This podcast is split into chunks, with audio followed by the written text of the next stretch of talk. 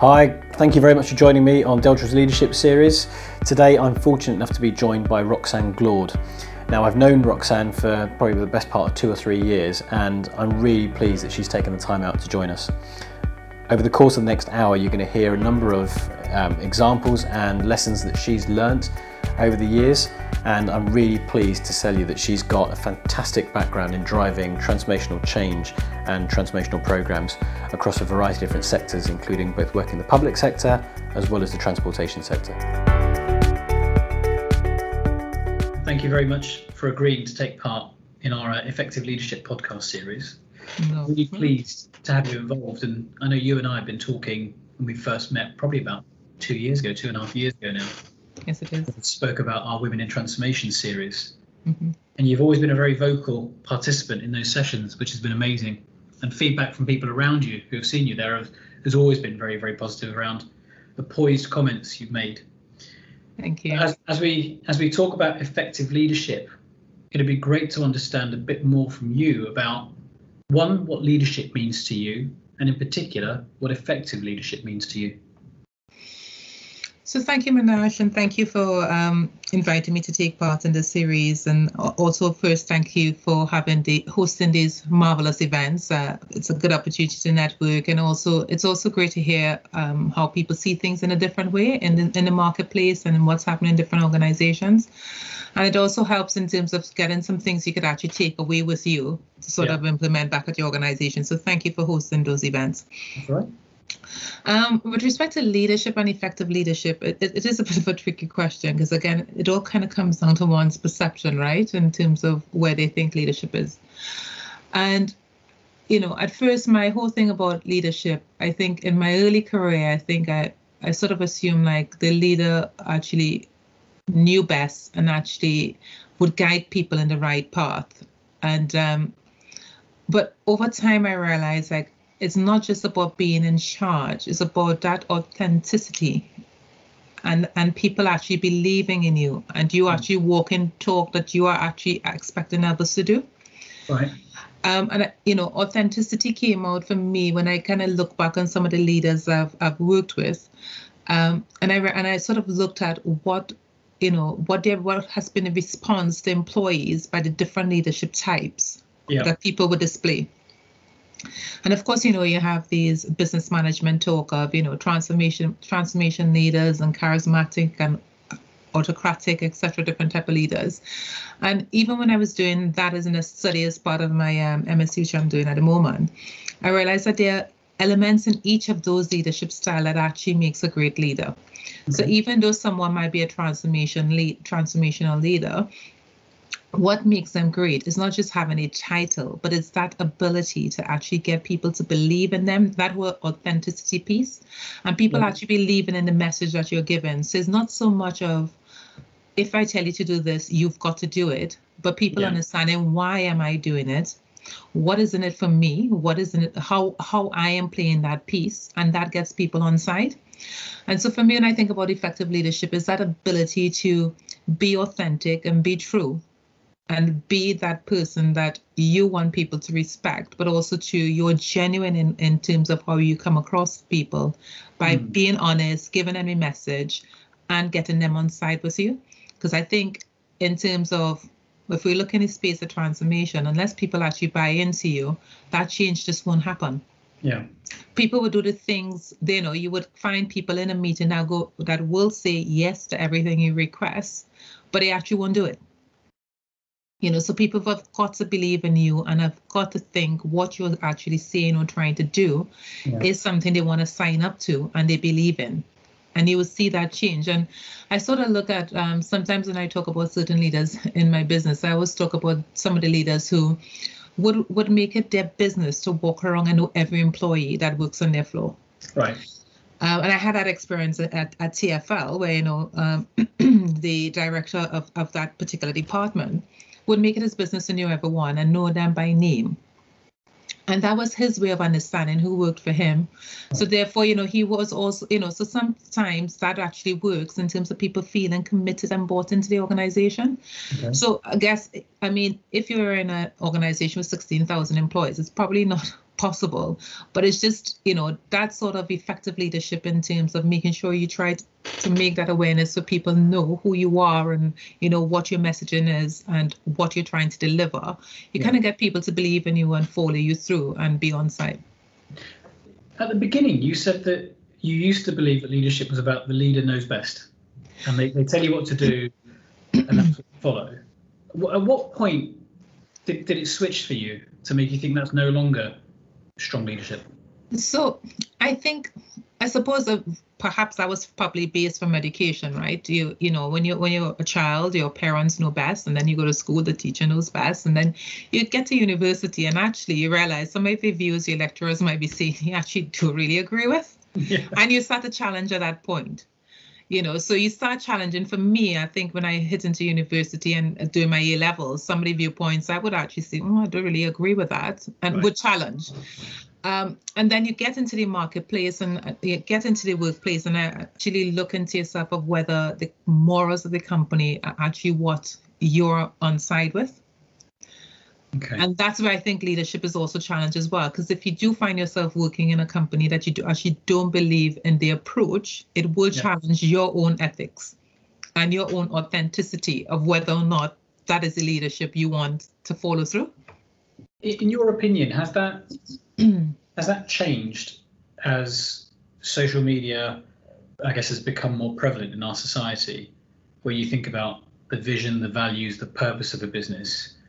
Because if you cast your mind back to 10, 15 years ago, people would work in a business and they were happy to have a job and perhaps grateful to have a job. Maybe choices weren't available mm-hmm. as often. Maybe the leader that you worked for was just luck of the draw. But as we see more articles, more I guess theory theories come to light, more examples come to light of different leadership styles, alongside the rise of I guess social media. Do you think that that's played a part in the the awakening for people? I think it's social media, but I also think as it as you know we had the generation changes as well. Mm. the level of commitment that an that an employee would normally make. Back then, someone took a job and they'll come in at 17, and that was their job for life. Yeah. That has changed as the generations have moved on, right? So now, if someone stays in a job for two years, it's actually quite remarkable. you know, you kind of think like two years is enough of a rolling stone for you to keep moving on to the next thing. Yeah. Or if you find yourself in a place where you actually think, I see two years isn't enough and I can see I can still make a contribution for a few more a few more years because I want to achieve what I want to, you find that as well. But I think it's a bit of social media, but I also think it's people are much more now aware of the different opportunities there are and the different choices. This is in no way to say that some people won't prefer to stay where they are. Yeah. You know, if you find a company and it's a really great company, you might be quite happy to stay there forever. Yeah, true. So yeah. I think it's a bit of a balance of social media and a bit more visibility of people now being more aware of the other opportunities out there. And over the years, especially with the work you do, you've you've seen people go in and you've on, on you know firsthand been there responsible for driving change, transformation within organizations which is more than just technology-led transformation. You've all, I guess, you've you've been at the forefront of seeing how people do things differently and their behaviours and, I guess, values and outlook. For you, what's what's helped you to be effective in your job when it comes to leading change or transformation in a business? I think as I would say people, people, people. Okay. At the end of the day, to make any sort of change, you've got to get to the heart of people. Um, and so again, come back to that authenticity thing. It's it's yeah. not just of I needed to do this and you've got to do it. You know, bullying people will will get you solutions up to a point. Or you find people just go yes in a meeting and just won't do it. Right. But you know, it's sort of explaining to people why you're doing it and actually trying to understand because again, for those for those who are accustomed moving period of two years, three years, ever so often, change is something you're accustomed to. But for people who have been in organizations for 10, 20, 30 years, yeah. change is like a real upset and a real a really difficult thing for them to cope with. So it's also you trying to say we need to move the organization in this way, but I need to hear you. I need to understand why why this is of concern for you and why you feel in this particular way and help walk them through the process. So, you know, you do that whole change curve, it's getting people from that point of denial to the point of acceptance and for them to be on board with you in terms of trying to deliver. So I think it's getting to the heart of people and actually trying to ensure you get them on board. You mentioned authenticity earlier, and it seems to be not necessarily just a buzzword, but people talk about it so much more now about authentic leaders. But let's take the let's take it from the other look at it from the other angle. How important is authenticity from everyone in the workplace, not just the person leading it? I agree. I think again, and I suppose it comes back to that thing of um, the. I think people sort of look at a leader as a one giving an example. Right. And if the leader is authentic, it, it drives the right behaviors. That's my view, right? So I, I'm not saying my view is perfect, but I think from my point of view, if people don't buy into the leader, they won't be their true selves. And it's that sort of thing where we say we need to create environments and we need to create a culture where people feel they could bring their whole self to the job. And that whole self is all about authenticity. So, you know, you have one persona regardless. It's not I need to come in in a particular way because then people accept me in that particular way. Yeah. But this, you're bringing your true self. This is who you are. And, you know, when things on the job, you may not always agree, but you've got to understand why it's being done. And even though you don't agree, it's getting you on board to, to do it for, for the betterment of the organization. What, what do you think would prevent someone from bringing their whole self to work?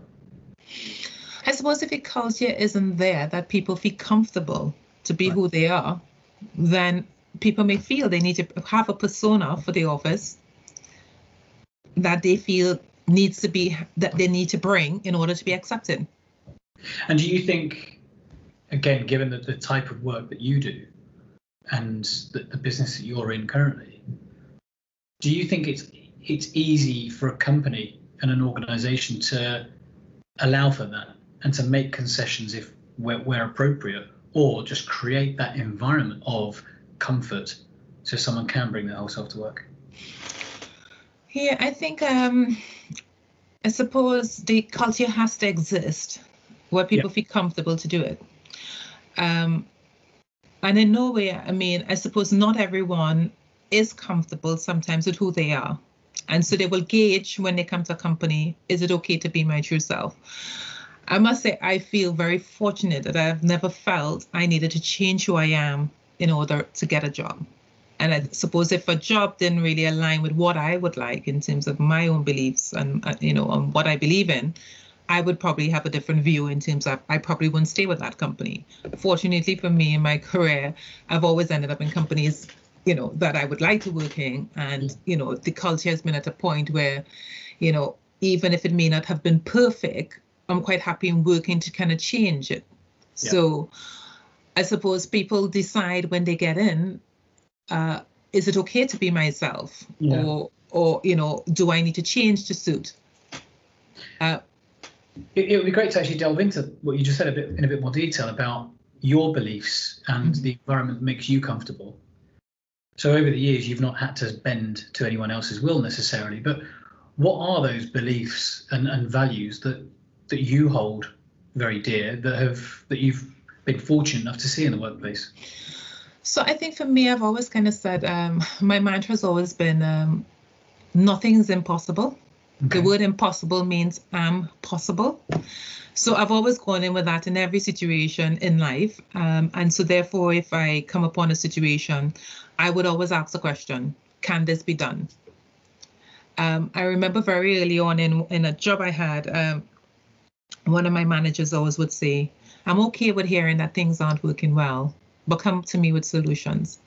And so I've taken a mantra through life and my career. So even when I'm saying this isn't working, but these are, you know, this is how I think we could resolve it. These are the options. Yeah. And I, I propose this, and this is why I propose it. So I always feel, you know, there is that. So for me, I've always tried to make sure that I would not always get everything I want, but I'm not going to just sit back and not accept and just say I'm. There's no point in trying. I'm not going to get it. My point is, I won't know if I won't get it unless I try. So I go forward. I, I love what you said there about impossible stands for I'm possible. I think that personally, I've, I've never heard that before. I think I, I think Audrey Hepburn. Right. She, I think that was her quote. Yeah. I absolutely love it. I think that's that's brilliant.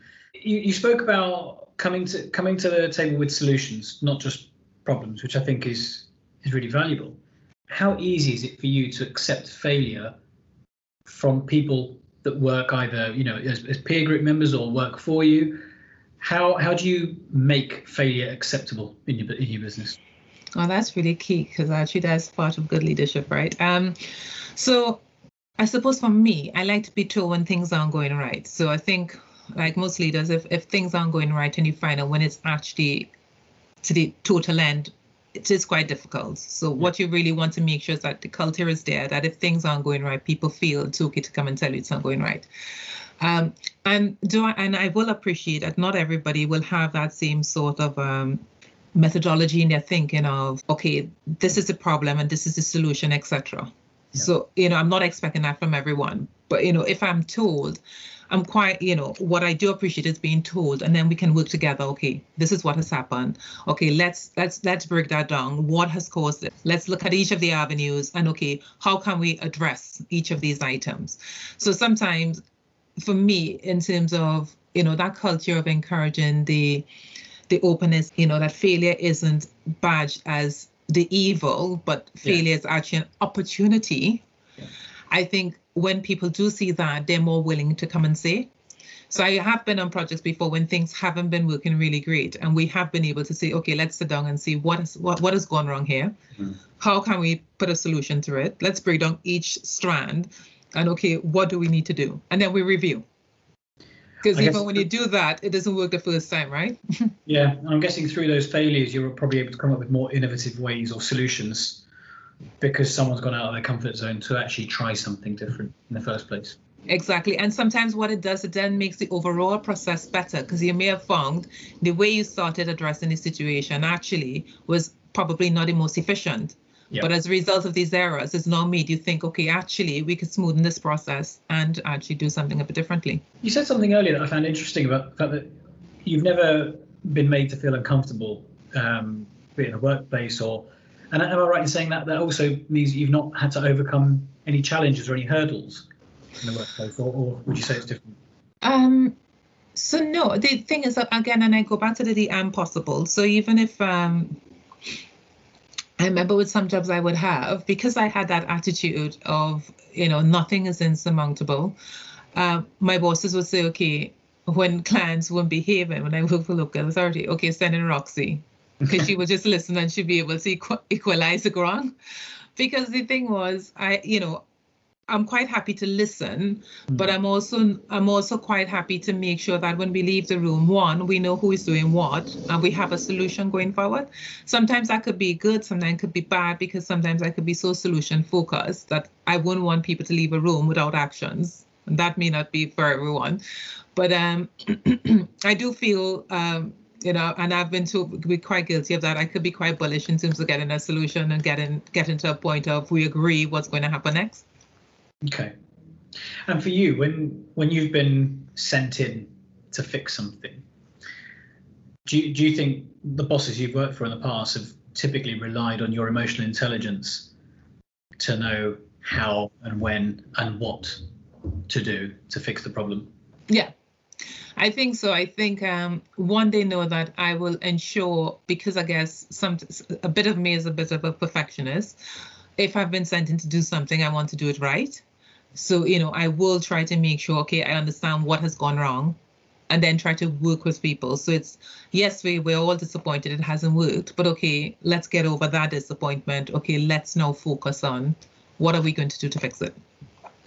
So going back to, again, something you said earlier about, you know, being effective is all about people, people, people.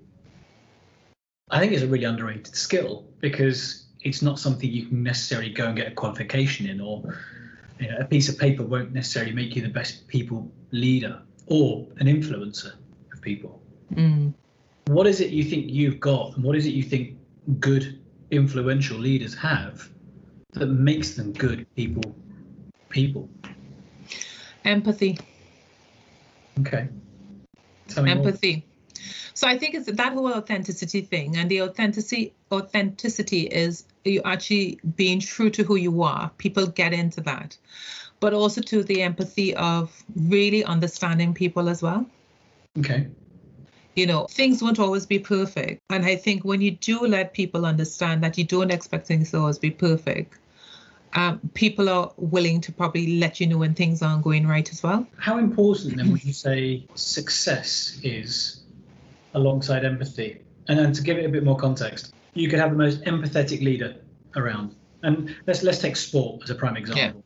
You could be a brilliant people manager, very empathetic, but if you're not delivering success, hmm at what point do people look at it and say, that's all good and well, but maybe what I need is someone who's going to give me a hard time now, someone who doesn't care about me as the person, but they're going to get the best out of me. And what, where, where's the line, do you think, between empathy versus we are going to have such a high standard, and if you don't meet that standard, you're not part of our team? So I suppose the thing with the thing with leadership, and I guess that's why leadership is probably one of the things that's well researched by many people, without um, anyone giving a clear definition of what makes it a, a true leader of being of total success. So you have different leadership styles that Yes. give you different um, different levels of success. You know, so there are different leadership styles, and I think your point is so right. Like when you look at leadership, although I've keyed on empathy and authenticity, at the end of the day, you know, these are probably components that make up that great leader. Because at the end of the day, you're sort of entrusted to deliver what you've been tasked to do. And if if you have people believing in you, Edmans can't remember his first name, but he talks about growing the pie, and he talks about it's not so much about a company focusing on just its profits. A company needs to think bigger than that. It needs to think about, you know, from society. Because if, if you do treat your employees well, that's always have that ricochet effect in terms of society is better. And therefore, if employees feels feel they're well treated, it will affect your bottom line because then people would feel more committed to your company and more more um, in tune with the company's objectives to actually deliver the profits. So rather than just focusing on, I need to hit this target, Yeah. if you really work in terms of how what you're doing, how that impacts on all of society, it's almost like it kind of pays itself off anyway. I love that as a concept and I love that as a theory. And and I can see how that would work in practice. But just to play devil's advocate, do you think that still works when times are tough and when people are in survival mode? Yeah, it, it is it, it is a tough one, but I mean it's um especially when times are tough, that's actually when you want people to be working the hardest for you, right? Absolutely, yeah. So to me, the principle still applies, but I think what happens when we're in survival mode, we're thinking about survival mode of working at doing what we always do. And so those nice uh, management theories and nice practices get out the window because we just need to focus on, you know, keeping alive. But, you know, the, the other side of it would be if people still feel you have their back and you are committed to them and you are going to give them the best the best experience while they work for you, then they will pay you back by their level of commitment and pushing to hit your targets and give you the level of profitability you expect as a company. And that, that's where I guess discretionary effort is such a valuable commodity. Yeah. You can never you can never monetize. Yeah. And I guess goodwill as well. But it, but it's also something that can very easily be eroded. Yeah. And in your opinion and- in your experience, is there anything in particular that stands out that could erode goodwill and discretionary effort like that? You know, if we think of how people have been working, and I think what has been really great the pandemic has actually shown is um, you don't need to have that presenteeism anymore because people will work and they will work hard. But I think where that goodwill comes in is you as an employer being flexible. So where you would have in the office people coming in nine to five, actually, because of life changes, Mhm. you may have some school school training at, at home. You may have different bits during the day. And so your work day may not be nine to five. It might be seven to nine, Yeah. 12 to two, and then from four to 10. So it's that level of flexibility. And I think if employees see that sort of ability where the employer is actually a bit more flexible, that Mhm. actually increases that discretionary um, and that goodwill. But if you see that actually I may not be working nine to five and I'm putting these hours, which may not be the traditional hours, but then I'm still getting kicked because I haven't been there between nine and five, even though I'm putting in more hours, that erodes that sort of goodwill, that discretionary yeah. time that people are willing to put in because they realize it's not appreciated and I'm still being given a hard time despite me trying to do beyond over and beyond what yeah. I'm being asked to do. You, you touched upon the pandemic and clearly it would be remiss of us not to talk about it because it's been effectively a life-changing set of circumstances for everybody. Interestingly, yours is a business that's had to operate throughout. Yeah. There probably wasn't the option of saying furlough frontline workers because they were keeping the country moving. But but you've had people uh, within the, within the organisation that have clearly been impacted. Perhaps people that have been scared of the pandemic. People that have been maybe had first-hand experience of catching COVID or losing loved ones. What's the sort of best thing you've seen from your organisation to say we're here, we're supporting you, we're gonna we're gonna back you 100%? So there's some really great stuff that was done during that time, right? And we also have where different pockets of local things. So even those we may have had some employees that were on furlough because we didn't have as many bus services running outside of London. Yeah. Um, some of these staff who were on furlough actually used this as an opportunity to actually give back in the community. So they actually went and helped with ambulance. They actually did some volunteer work with local charities. So we and and that was supported. And with those sort of local heroes, the company actually did make a big deal about making you know sort of highlighting these individuals who who were taking these non-related stuff but doing something back in the community. Brilliant. Um, in terms of from a workforce, I mean, we quickly formed a COVID um, steering group, which okay. met three times a week. And you know, we also made sure we try to try to ensure that our environment was COVID safe. We try to make sure there was level of support for employees. You know, we constantly refer to our employee assistance program. You know, so because we do know that not only time employees will want to speak with you as a manager, sometimes they just need someone independent. Mm. Um, so we did try to make sure that was ongoing. Um, and again, as I said, each some teams took things a bit differently. So in some teams, because they know the entire everyone was working from home, on a weekly basis they'll have competitions, the uh, coffee mornings, you know. So although as a business we weren't prescriptive how people do stuff, and there was lots of materials of things you could do to make sure your staff was engaged and and people are, are aware of what's happening and making sure we give as soon as we got um, government information, being able to be quick to ensure we can roll this out and what we can do to support employees, yeah. making sure we give them as much as we can to keep them as well secure, to keep them safe. Um, you know, regular communication. We also made sure that there was also that flexibility and that ability for people to actually think about what they would like to do for their teams directly. You mentioned um, employee assistance programs, mm-hmm. which I'm sure have risen greatly in popularity, but also usage and, yeah. and take up of it. Clearly, mental health has been something that's been spoken about so much from the start of the pandemic, and that's probably been the biggest concern. You know, what happens post COVID, mm-hmm. right? How we as employers and and people leaders spot mental health issues. How how easy or, or has it been easy to detect when someone's struggling? Have you have there been any telltale signs that you've been able to pick up on over the last 12 months? So, so I think for us, um, before the pandemic, we always had the employee assistance program. And then one of the things that what we had been doing um, through that process was um, we normally review what, what the information comes back to us on a monthly basis of what are the key trends that are being seen.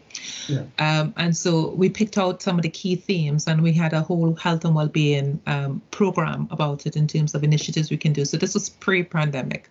Yeah. Um, and one of the key things we had on there was about mental health. Okay. And so, what we, as part of it, what we um, champion within the business was to have a health and well-being champion for every location within our business and they would then meet on a monthly basis and sort of agree the theme for that month and what initiatives they roll out across the business. We also we also had as part of that overall thing um, mental health first aiders. Mm. So this was pre-pandemic as well, and so um, we were so we started our recruitment for one person in each of our locations, and we but a view that they will all be trained professionally in mental health first aid first aid so therefore they can recognize the signs so it's no longer just being driven by the center but we want also wanted to ensure that each location sort of had someone there who would be first hand to sort of see stuff. So um, that's where we, you know that was something we started pre-pandemic and want to continue because we do see it's really important now and even more so. Um, like i said it, you know there are different pockets of stuff happening in the organization yeah. we do have some teams which are doing like um, walking the route walking the distance of all our services as a uh-huh. challenge right. you know you know so we have different things you know we've just left it um, with we do have an overall health and well-being theme but then each each um, section of the business that has a health and well-being champion, you know, they come up with different initiatives that support the theme for that month in their loca- in their location. Which I think is fantastic, Marco. It's absolutely amazing. Go- going back to the pandemic for a second, we've um, like everybody in the country and across the world, no one's ever been through it. No one's ever had to lead through it, and no one's ever been led through something like this as well. Were there any um, were there any uh, obvious sort of traits that you saw from people within Arriva that you were really impressed by? Bearing in mind, no one's ever had any formal training in what to do when effectively the world grinds to a halt. What sort of things did you see from people within your business that you were really impressed by and thought we need more of this? Um, I think what was really good is that quickly, like I guess like all businesses, we you know we formed a task task force. Um, but I think one of the key things which we we have always been trying to do it's um, that sort of engagement, keeping people in the loop, keeping that constant. And I think the team did a really great job of constantly giving updated information of how we can. Whenever anything new came about, people were constantly being kept up to date with what was happening. Um, and some really great things is in terms of the teams looking at okay, how we make sure that we keep people safe. So safety was like number one priority for us, especially in our line of work. It was all about how can we keep our employees safe. So, you know, some really, really great stuff. I, I would probably stop there because if I started trying to itemize, I might actually miss a team out and I wouldn't have anybody to have my neck in the loop. So, but I, I think what a pandemic had shown it's how quickly, um, even though it was something we've never done before, ever had a situation like this, of how quickly people were able to come together and actually work as a team and actually work at delivering some solutions in a really quick time.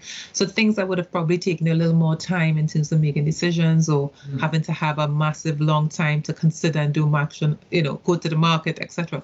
Yeah. People just realized we just needed to get these thing, things done, do them well, and make sure it's actually to the benefit of our employees, but as well as the public.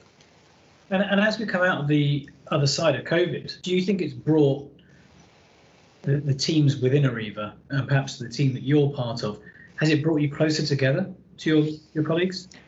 Yes, I, th- I think for some teams, it, it, it they would definitely have seen that in a sense of um, like some teams, as I said, they would have coffee mornings. Um, I will call it on one of the teams. They actually they actually created a Spotify playlist. Oh, brilliant! Okay. And you can find it on Spotify. Um, and so they, um, you know, so teams did different things, and that sort of created that closeness. Yeah.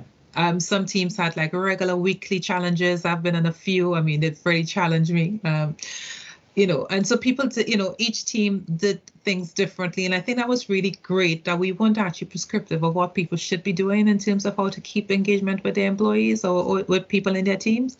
But i think out of this you know um i think almost to like people felt you know i this is what this is my part in what i can do to keep the business going you know so there was that really great camaraderie which continues now because people realize okay everything i do is you know not that i didn't know it before but you know there's greater you know that sort of engagement and great greater alignment and and people want to do it together because they realize as as a team we're more more um effective. And, and over the last 12 months alongside covid we've had i guess the added um I guess, insight and awakening of the Black Lives Matter movement and the issues that have been taking place in the US.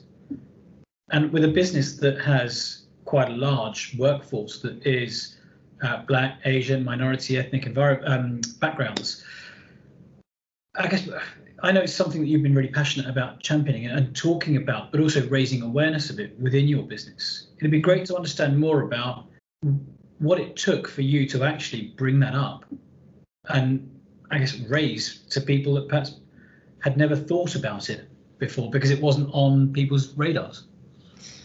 So I think, so I think for, for me, I suppose um, it.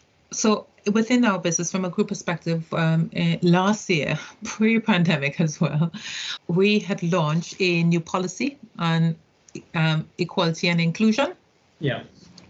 So these were things that were already happening pre-pandemic. It just so happens that with the pandemic happening, everybody thinks, you know, this people are just being reactive. Yeah.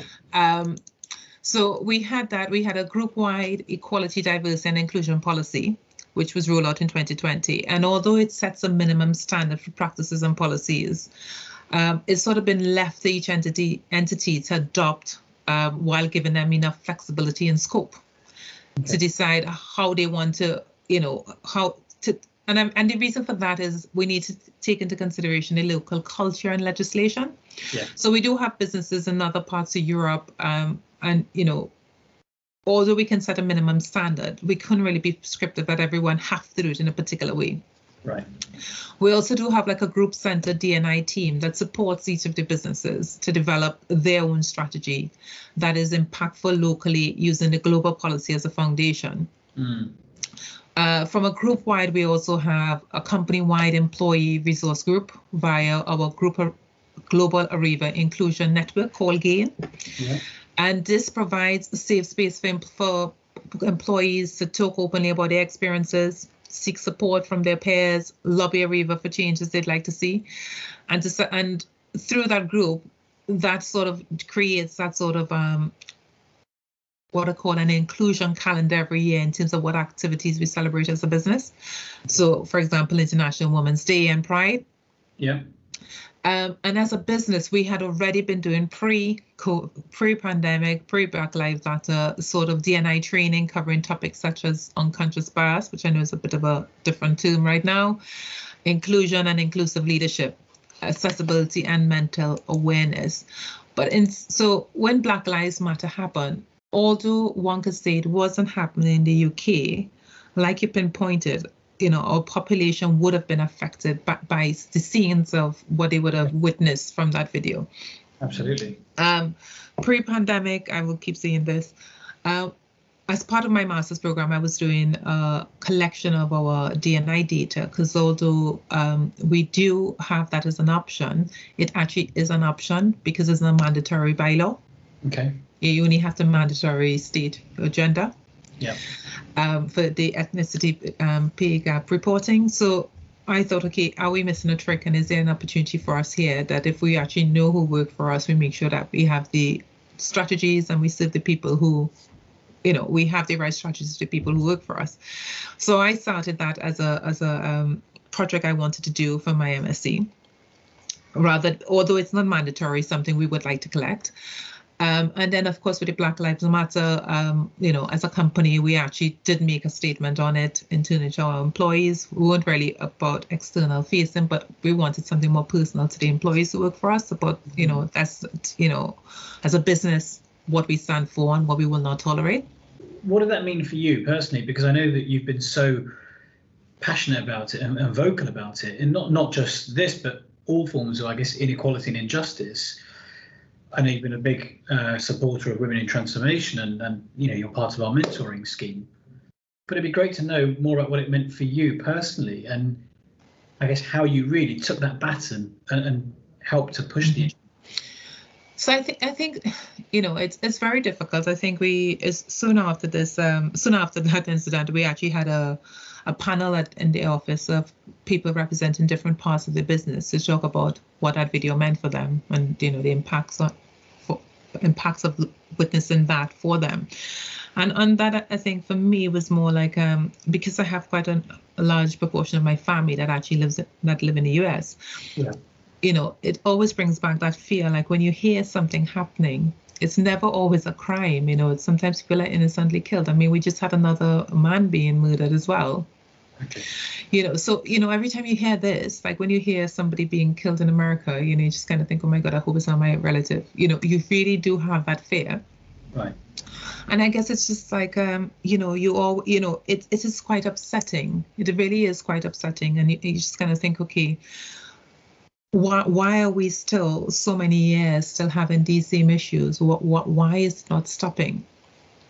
Um, so on that panel um, was people throughout the business who talked about what it meant for them, and I think that was really good because that video was shared to the whole company, and um, we really did have some good feedback from it because people felt well, it wasn't just the MD and the CEO saying something of the, the you know it's not tolerated in the organization, but yeah. we're actually having conversations about it.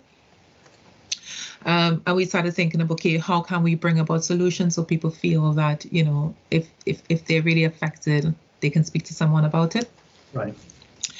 Um, so we had that panel discussion. We also had a follow up after a few months of now we've had that panel. Have anything changed for you? You know, have you seen any difference?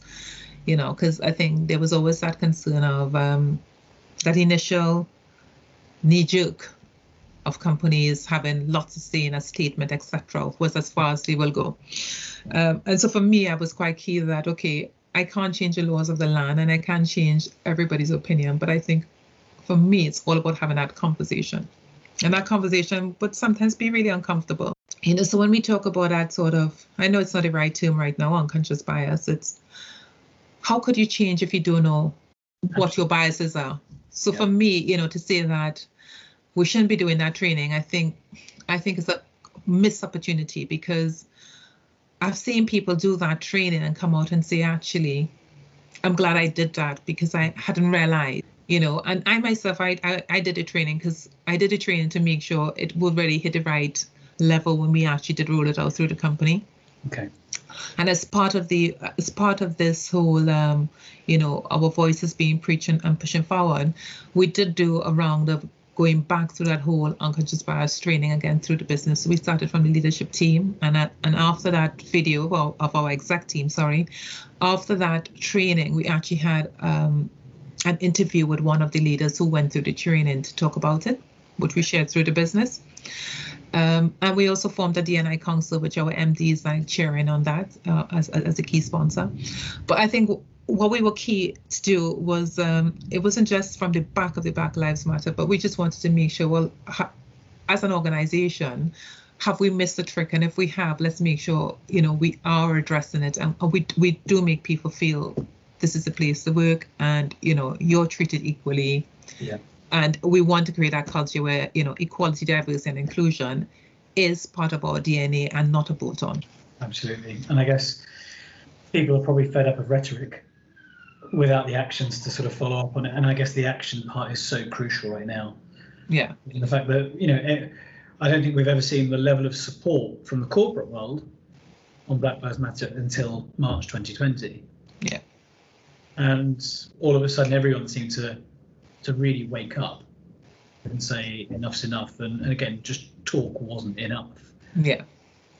It's we hear about quotas, we hear about um, companies really pushing ED&I policies, looking at um, diverse uh, and inclusive supply chains throughout to ensure they're working with businesses that also have an element of minority ownership potentially, just to ensure there's a degree of equality and diversity across the board, which is absolutely amazing. How much further do you think it needs to go before the level, the playing field is leveled? So I think, I, I suppose that I, I think about it as I think like a lot of companies probably already started the work in the ED&I space, and I think I would like to put ourselves in that group. We had started the work, but I think with, um, you know, we started it, but it just gave it more impetus. And yes. I think that's where most companies probably found themselves like we're starting it and we're doing bits by bit by bit. The March 2020 kind of made people think actually we can't do it bit by bit. We really need to put put more focus and really put more energy into it. In terms of how long it takes, um, Manesh, how long is a piece of string? it's not something that's going to be an overnight solution. I mean, when you do have reports, and maybe you need to cut this out, government reports that then say there isn't a problem, then you just put people back into thinking there's no need to do anything about it. You know, so it is something I think won't be resolved um, overnight. Um, you know, it needs to keep going. And you know, if I were to think of when we think of the um, other situations, for example, like the Holocaust, of people still saying, you know, they're still affected by that. That happened, you know, in a lot, you know, that hap- that is more recent to that whole slavery issue and the whole Black Lives Matter, etc. It's a more, you know, it's a longer period of time, and the pain doesn't go away. The pain keeps coming up every time you feel every time you feel you're not being treated what fairly. I mean, yeah. you know, if you think someone walking down the street is just going to be murdered, how, how could you ever feel comfortable? How could you ever think the dial is actually moving? And I guess it's it's going to be at least, I would have thought, another working generation coming through before significant change is seen. Yeah. And uh, again, just looking at, I guess, diversity and inclusion. I think last year, um, actually, the, the Women in Transformation event you came to, we spoke about the fact that only 8% of the UK CIO population is female. Yeah. This, if we just take change and transformation, it's a bit of a microcosm here. Mm-hmm. If only 8% are represented by females, and then if you then look at ethnic diversity in that pool, it's going to be minute yeah. at best. And other senior leadership roles, which is something that I'm sure businesses, but also everyone in the working world wants to see different, especially as we have a, a more diverse population that we need to represent. Yeah. Um, I, I know through our conversations, it's not something that you're going to give up on or, or walk away from. It's something you're passionate about and, and will be driving, which I think is absolutely amazing to see. But it also sounds like you've had the support or you've got a business that you're working in that that seem to actually care. They're doing something about this and not just paying lip service to this. Oh, definitely. Oh, definitely, definitely, definitely. And I think you know when we talk about um, that authenticity and and the sort of, you know, as a leader, you actually not just talking it but actually doing it. When we formally did our when we when we finally when we had our DNI council created in in the bus part of the business, you know, our, our MD said, "Yeah, I will be the sponsor." Um, at the time, you would think, okay, he'll probably dip in and out, but on record, he's attended every single meeting, and is actively, you know, engaged in it. Um, and if he feels he hasn't heard anything, he chases. You know, so he really wants to see the change. Um, as a matter of fact, for April being Diversity Month, we're going to have a diversity takeover in our leadership calls. So we normally have a once a month. He briefs all the leaders, over 300 people in the business. In April, it's all going to be about diversity, and you know we talk about it all the time. So it's going to be part. So you know he's key that it's not just a little project we picked up because of what's happening, but it's actually something he believes in and the business believes in, and it is part of our DNA, not something we do at the side just to keep ticking over to show from you know PR perspective. This is something totally believes in and buys into, you know. And through through that council, I mean, you know, we did through our staff engagement. Again, it's that sort of thing. When you ask people for feedback, it's what do you do with the feedback? Yeah. You know, so in our feedback, you know, employees had highlighted a few things they would like to see, and as part of that, council is trying to make sure we create those initiatives that are actually going to address things that people have mentioned they'd like to see you know, as a, as an organization, if you really want to change and you are asking people, then you've got to really show that you are actually trying to change it. Yeah. You know, you've got to really work at it. So it sounds like the support has been there. If we go back to, I guess, what it means as, as, from a leadership perspective as a whole, if I were to ask you, is there a golden rule you, I guess, follow to ensure behaviours and culture are established and, and it works, is there a particular golden rule that you tend to follow or apply to the working world? Oh. You know, I, I, I guess, and this was song really corny, it's that treat people the way you want to be treated. Okay. It's not corny at all, I guess, is it? It's it's a way of life right now, right? So. Yeah. So you know, so I see that as a bit of a guiding principle. So my um my am possible and then treating people the way I want to be treated is, is kind of the guidelines, you know. So if if you go in with the way you want to be treated, the environment will be the same. In the sense, you will encourage that environment because you get people who will be who people would behave the way they want to be treated. It's sort of that ricochet effect. So let me ask you this as our final sort of closing question. If you were giving advice to yourself 10 years ago about how to make it in this world, but also how to be an effective leader, what would you advise yourself? Um, I would advise myself to stay close to the people. Okay. You know, if if you want people to come on side with you, you've got to you've got to make sure that they understand the direction. And you mentioned the authenticity piece at the very beginning. Yeah. I'm guessing dropping the barrier, dropping the facade, dropping the hierarchy to a degree. Would you think that? And, and that definitely helps. And I and I would say that, for example, in our same council, they, you know, they our very first meeting, that was if that was one of that was our first slide. Right. In this room, we're all equal. There are no titles. There no there's no levels in here. We're all individual. Mm. You know, and that that is so key. You know, so in those discussions, no one feels, well, I can't say this because he's EMD. Yeah. You know, and if someone feels they want to challenge him, they do. And it's not taken like if I leave that room, there's a repercussion for me. No. We also say, you know, if something said in the room is uncomfortable, let's challenge it. Let's challenge and deal with it in the room you know, and it has really, we do have, you know, I really enjoy those meetings because, you know, it's made up of people all through the business from our frontline drivers all the way up, all different levels, grades. And people do come in there and really, it's just so great. We get different people from different companies as well come and talk about their experiences in the DNI space to share good practice. Yeah. And it's just, um, it's really, really rewarding being on that council because I could see the passion, the excitement of people who really want to see a change and yeah. to do things differently and to contribute. So it's not just about it's not the best, but it's also what can I do to make it the greatest. I think it's so wonderful to hear about uh, a business, but also individuals and leaders within a business doing doing doing more than they need to necessarily, doing more, going past this sort of tick box exercise that other, other people may have fallen into the trap of, of doing. Mm-hmm. And I think it's great to hear there is, I guess, almost affirmative action taking place at Arriva and hopefully other businesses as well. Um, and it, it would be great to obviously check in with you to see, you know, what changes in three, six, nine months' time. It'd be wonderful to see if there's been, um, you know, an uptick in perhaps more people reaching out to the EAP, as an mm-hmm. example or speaking up about things that they feel are, difficult within the business, but also, I guess, uh, seeing more diversity, more inclusion, more equality across not just your business but others across UKI.